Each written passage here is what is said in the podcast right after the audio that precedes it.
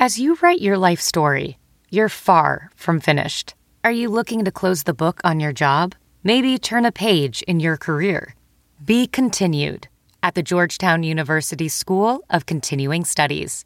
Our professional master's degrees and certificates are designed to meet you where you are and take you where you want to go. At Georgetown SCS, the learning never stops, and neither do you. Write your next chapter. Be continued at scs.georgetown.edu slash podcast. Hey, it's Kaley Cuoco for Priceline. Ready to go to your happy place for a happy price? Well, why didn't you say so? Just download the Priceline app right now and save up to 60% on hotels. So, whether it's Cousin Kevin's Kazoo concert in Kansas City, go Kevin, or Becky's Bachelorette Bash in Bermuda, you never have to miss a trip ever again. So, download the Priceline app today. Your savings are waiting. To your happy place for a happy price. Go to your happy price, Priceline. I didn't make much of it. You know, uh, Mark was asked to speculate about uh, Harp's future, and uh, the one thing I have learned doing this for a long time is uh, I, I, don't speculate about you know free agents, where they're going, how much they're getting. It's just too difficult because there's so many factors involved. So nothing's changed for, with Harp since the, the, end of the season. Uh, except that we're, I think, we're a better team than we were at the end of the season. So, uh, but we're not closing the door on anybody. So you still expect there's a possibility you'll talk with them again? Uh, yeah, that's what I said. We're not going to close the door on anybody, and uh, and like I said, we're not going to speculate on who we're going to negotiate with or who we're going to talk to. But uh, uh, we're not closing the door on Harper, or uh, we're going to leave ourselves open to do a lot of different things and do and do it a lot of different ways. Hello and welcome into another edition of the Racing Presidents podcast. We are giving you a daily look in to what is going on in Las Vegas at the winter meetings. Todd Dye is with me. He's standing by as we check in. Tim Murray, he gets the night off. He'll be back in uh, his next start in the rotation tomorrow evening. We are at day two. Todd, you got into Las Vegas on Saturday. You and Murray covered that on today's show. We're going to get to Mike Rizzo spoke to the media, and there was a lot more uh, chatter, not really news, but chatter regarding Bryce Harper. Also, want to talk about new inductees into the Hall of Fame that came out. But Todd, first question for you is is more of a Vegas centric question. This is the first year that Vegas having a big event like this after, you know, the Supreme Court ruling where states can now one by one decide if they want to get into sports gambling business. And I'm just wondering, has sort of Nevada, can you sort of see their insecurity or their impending competition? Have they sort of changed the way their sports books are labeled, or does it seem completely business as usual? You wouldn't know things are changing across the nation. It seems business as usual from what I've seen here at Mandalay Bay. The sports book is in the same place. It's the same. it's the same thing. Uh, they're happy to accept money from suckers. That certainly hasn't changed. And we actually had someone here who is covering the winter meetings bet on the Redskins on Sunday. So to that didn't work out too that well. point, no, it didn't. They were very excited that they were getting three points. I was just wondering if sort of it was different now where, you know, they knew that they had more competition, so they were sort of adding new things, new side bets, new in sportsbook entertainment, but you're saying that's just not the case. Yeah, and they don't they don't have a specific Harper bet, you know, a sp- specific Harper prop that I've seen since being here. But you know what is going to be real interesting about the gambling situation is it's already on the mind of the players union and they're wondering when all this money comes in and with the CBA approaching in a couple of years, who gets that money and how is it going to be determined who gets that money? So is it going to be ownership? Is it going to be the league itself? How much are the players going to receive? Do they have any influence over what bets can be made as far as, you know, deciding what's okay and, and what's not or who sets all the parameters for that? But the prime concern certainly is their slice of the money. And this even piggybacks off of free agency from last offseason when things were super stagnant and the players and the agents obviously were very irritated with the lack of money flowing from the owners. So this is something on their mind already when you talk to MLB player union reps, among them Max Scherzer in the Nationals clubhouse. One last note on that. Has Rob Manfred, commissioner of baseball, used the same buzzword that Adam Silver sort of created, which is quote unquote integrity fee? Have you heard him use that as it relates to gambling? I haven't heard that, but I love that from a semantics point of view. Right? Isn't it great? It's yeah, so good. Adam Silver, the former lawyer, as so many commissioners are. That is just a, a really impressive way to twist that phrasing. I think like the airline industry is jealous. They need to find better semantics for all those times they're screwing us over with their myriad fees. Maybe they should reach out to Adam Silver and get some language lessons. It really is top notch PR. I love it. I mean, I got to give it to, I, I'm in the same boat as you. Like, I kind of tip my cap to Silver on that one more than they get aggravated. All right, let's now get into uh, Mike Rizzo, the GM. He met with the media today. Todd, sort of take us away. What were some of the, the main headlines from his meeting with the media scrum today? Yeah, you know what? He spent the whole day kind of resetting their stance on Bryce Harper, and he had to do that following Mark Lerner's comments last Friday on 106.7 The Fan when he basically said, you know, we made our best offer to Bryce, the $300 million. He declined it. We understand. Essentially, the end. Meanwhile, Mike Rizzo, literally feet away from Mark Lerner at the time was saying the door is open. We made an initial offer. We expect to talk with them again. You know, we're not going to shut anything down, et cetera, et cetera. So today, Mike Rizzo was left to say he had to comment on Mark Lerner's comments, which were divergent from what he was saying. So, and he phrased it as Mr. Lerner was asked to speculate about what would happen with Harper's future. And so Rizzo went on to say that, look, the door's still open. I'm not going to speculate. I'm not going to say anything is in or out or whatever, which is what you would expect anyone who could possibly be engaging in future negotiations to say, or anyone who, you know, and Tim Murray and I talked about this on the most recent episode of the podcast. Why would you publicly declare yourself out when one of your division rivals is supposedly so hard in? Just be quiet at a minimum. Don't say anything so they may think that you're still in, but certainly don't publicly say you're out. So, you know, that was strange and Rizzo kind of had to wrap his hands around that during his various media stops today, including the one in his suite with beat reporters. Do you think that Rizzo today was more talking like the GM talking at the winter meetings who has a huge free agent that he's involved in, or do you feel like he was the front man covering for his boss?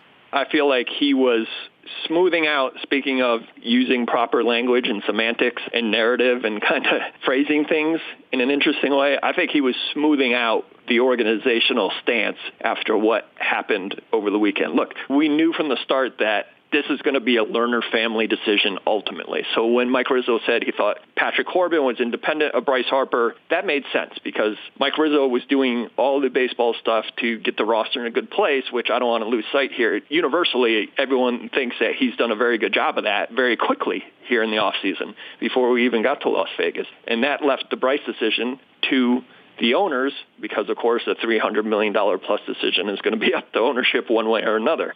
I thought he was just kind of merging and resetting where they are and trying to kind of move on from there. Okay. What were uh, the non Harper topics that Rizzo covered, if any? Well, to kind of exemplify where we are in the roster construction for the 2019 Washington Nationals, the other topics were are you going to stick with the second base platoon, something we had already covered, but we talked about again today? And do you think you want another left-hander out of the bullpen, something they have three of, but they would probably be better off grabbing another one and upgrading one of those three, well, two of those three, because you're not going to upgrade Doolittle, obviously. That's a position that we would uh, we would consider we think about. We you know we're we like the lefties that we have right now. You know Gracie had a, had a terrific year for us, and uh, you know we think Solis is a bounce back candidate. His stuff is too good to uh, to get hit around like like lefties were hitting him this year. So we're going to make adjustments with him and see what we got, but we're not going to rule that out. So that's where we are. Lefty in the bullpen. Are you okay with that platoon? I'm sure tomorrow we'll get on to the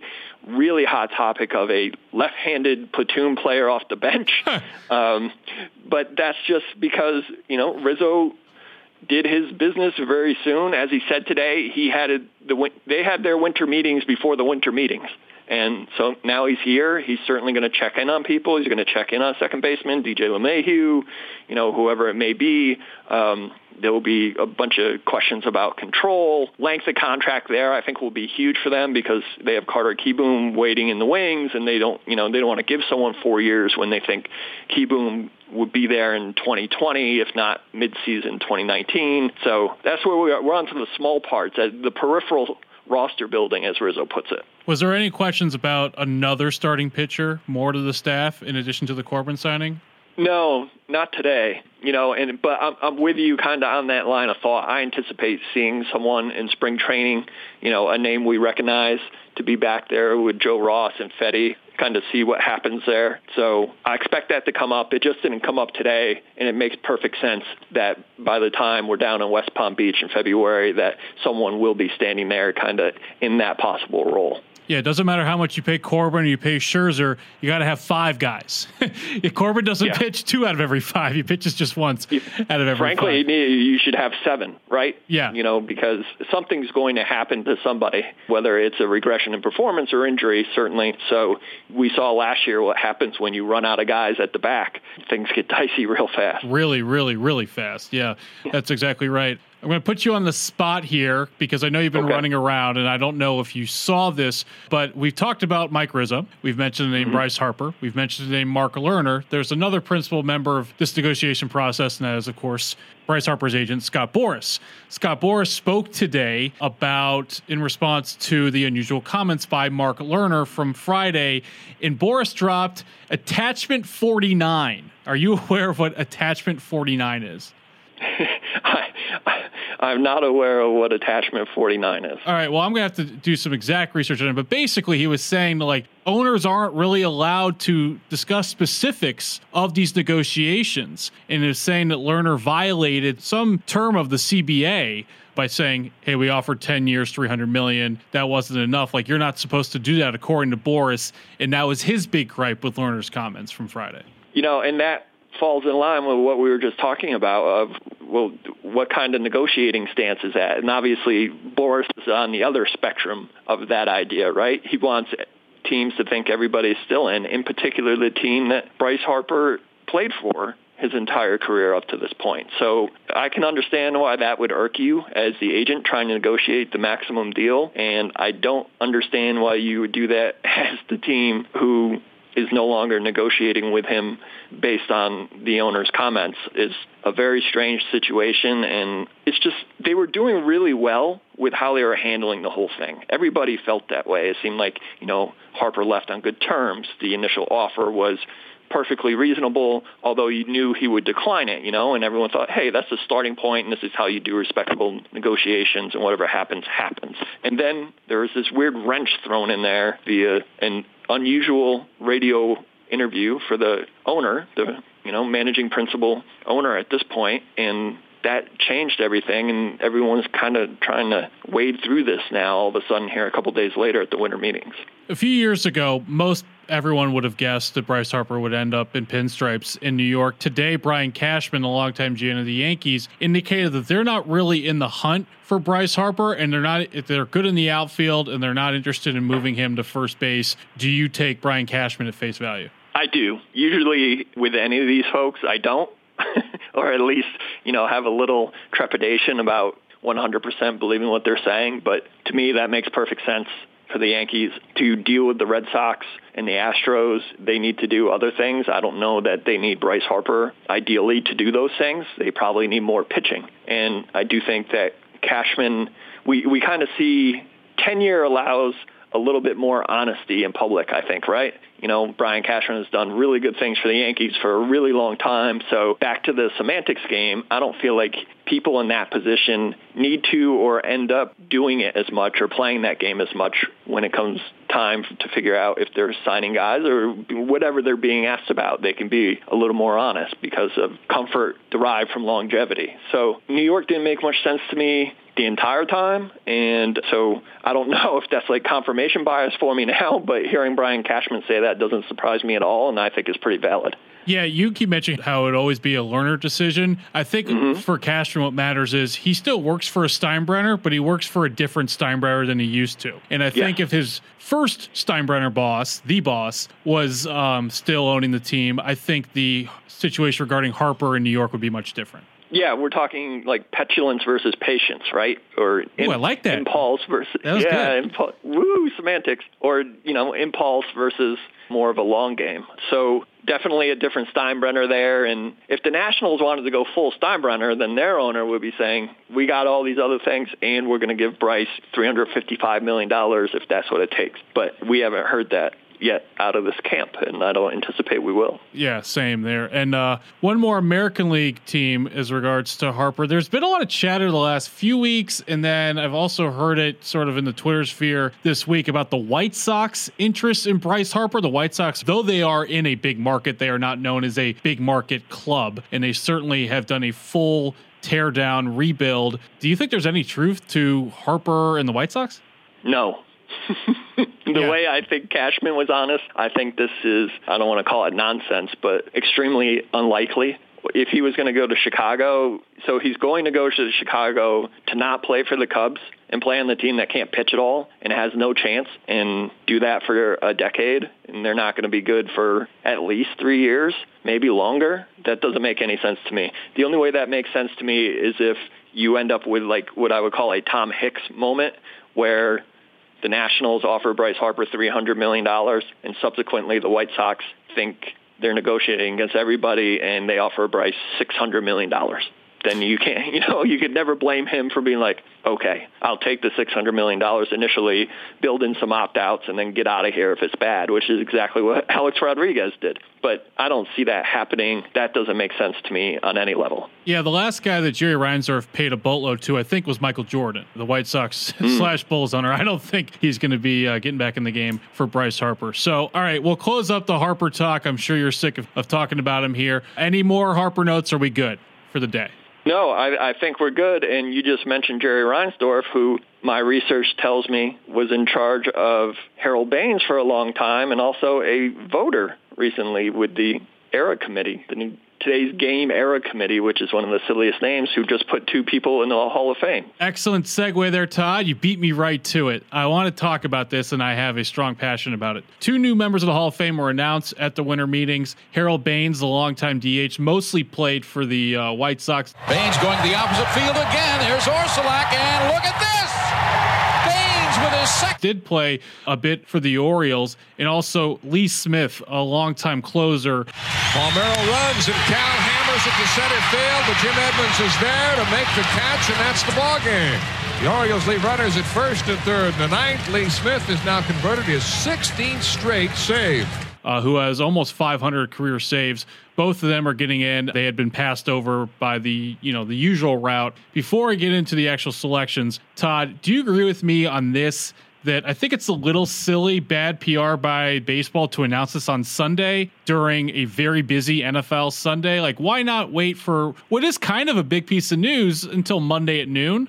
Yeah, I, think we see this a lot across sports. Like even in town, I, you know, sometimes the Wizards have an announcement, and in my head, you know, you know everyone's going to be in Ashburn, so don't do it the day. Do it on Tuesday when the Redskins. It's that's a dark day for availability for the NFL. Make your NBA announcement then.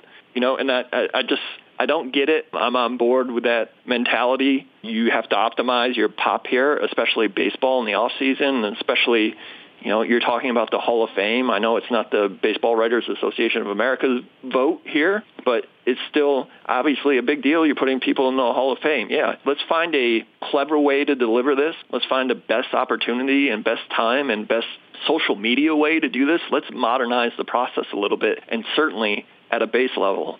Don't do it on an NFL Sunday, to your point, 100%. Yeah, and when they announced the Baseball Writers Association of America, when they announced in January, that is done, you know, during the week. But I'm not sure why this one is done on Sunday. But uh, hopefully they change that moving forward. In terms of the guys who were selected, I think Lee Smith should have gotten in a long time ago. The baseball community as a whole had not yet really come to terms with closers and relief pitchers making the Hall of Fame. You had very few instances of it, such as like Rollie Fingers was an early guy, and then Eckersley kind of started more. And now, you know, the Hoffmans and Rivera's going to get in. But Lee Smith should have gotten in. I was very glad to see him get in. Do you feel that he was a Hall of Famer? Yeah, I mean, I think he this committee kind of exists for the Lee Smiths of the world, right? They were close with the writers, and then kind of the, the the voting pool among the writers will change a little bit, and the sentiments around the game and who should get in will change a little bit, and so that will hurt some some players negatively, and you know maybe after further consideration, you can make a case for them to get in, and this is their opportunity to get in. And, and voila, Lee, Lee Smith,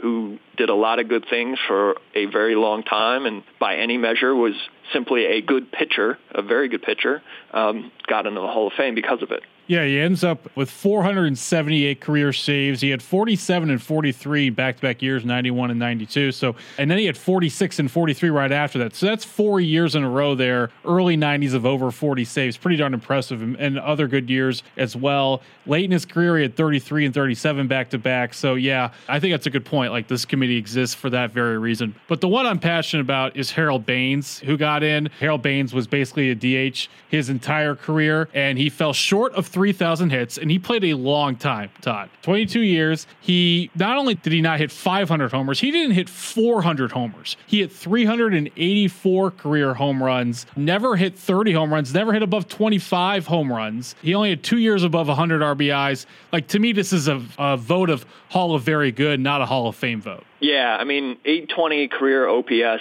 pretty good over the course of 22 years. To your point, for that amount of time played, though, his totals aren't too fantastic. And, you know what's interesting today? Don Mattingly spoke here at the winter meetings today, and he was asked about Harold Baines and Lee Smith getting in, and if he thought that provides him any hope. And he kind of deflected and said, in a nutshell, that he didn't really care about the Hall of Fame, but also went on to say, look, I, for a short period, I was doing things better than anybody else in baseball, whether that you know in the box or he was also an outstanding first baseman many of us older folks rem- remember when Don Mattingly was really good for a handful of years, but not long enough. So what Harold Baines does, one for the Don Mattinglys of the world, maybe you know they inch closer, but two for Edgar Martinez.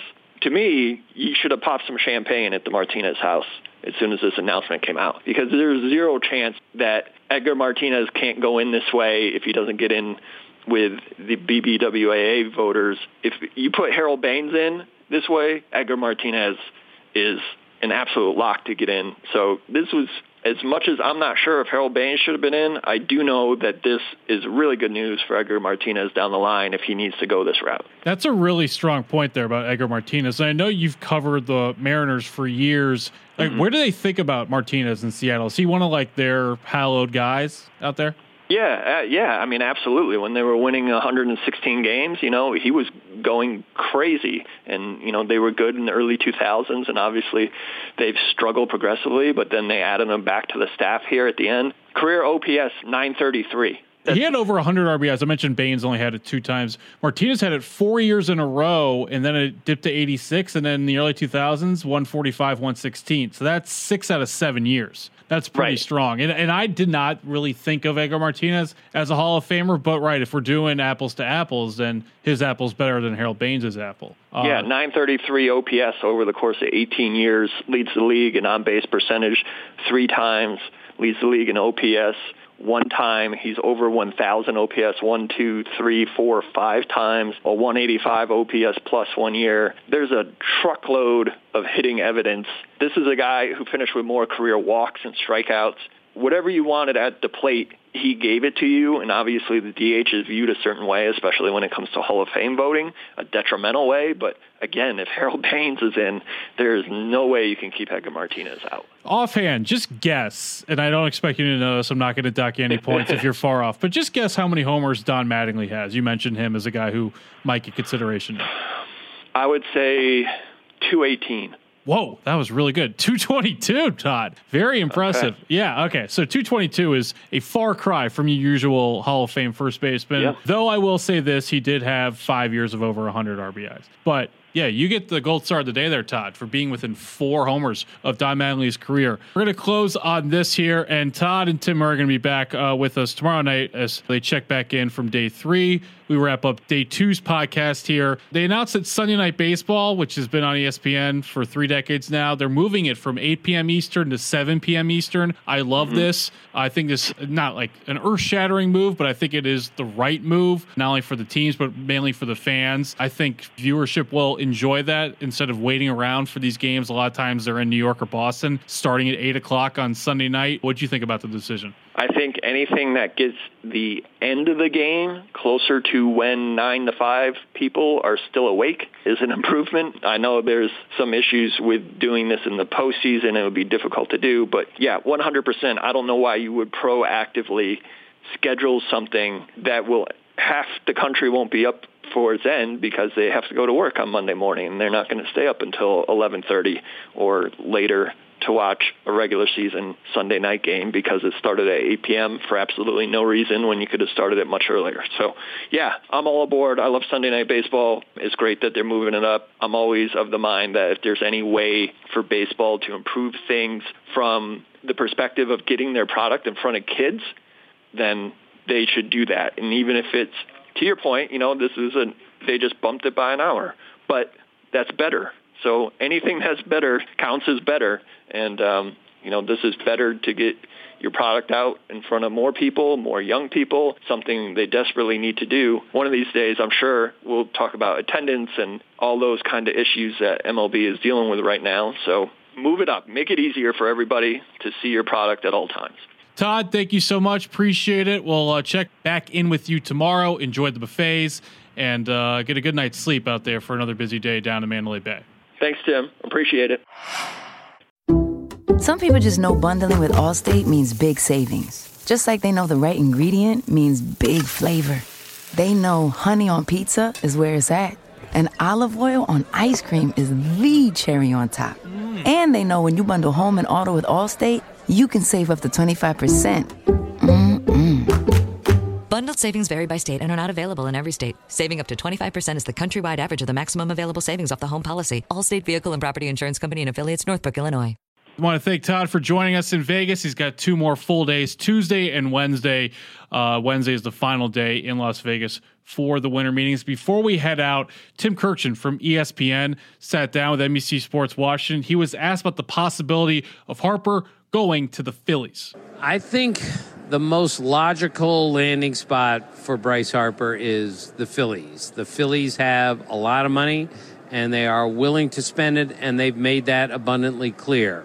They also have a tremendous need. They played really well for three or four months last year, but the last two months were not good, and that club needs a middle of the order hitter, and they need a star hitter to build around, and Bryce Harper fits that category. Plus, they've already traded for Jean Segura, pretty good hitting shortstop, which means they should be, at least to me, less engaged on Manny Machado and more engaged on Bryce Harper. So this story doesn't change by the day, it changes by the hour. But at this hour, I will say the Phillies look to me to be the best fit for Bryce Harper. Thanks for listening. Tomorrow night we'll be back with you, checking in with Todd in Las Vegas from the winter meetings. Hope you enjoyed another edition of the Racing Presidents Podcast.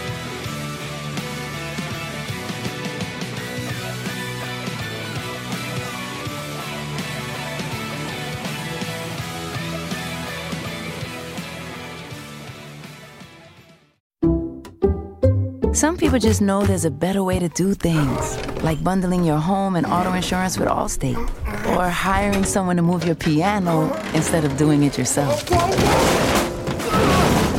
So, do things the better way. Bundle home and auto and save up to 25% with Allstate. Bundled savings vary by state and are not available in every state. Saving up to 25% is the countrywide average of the maximum available savings off the home policy. Allstate Vehicle and Property Insurance Company and affiliates, Northbrook, Illinois.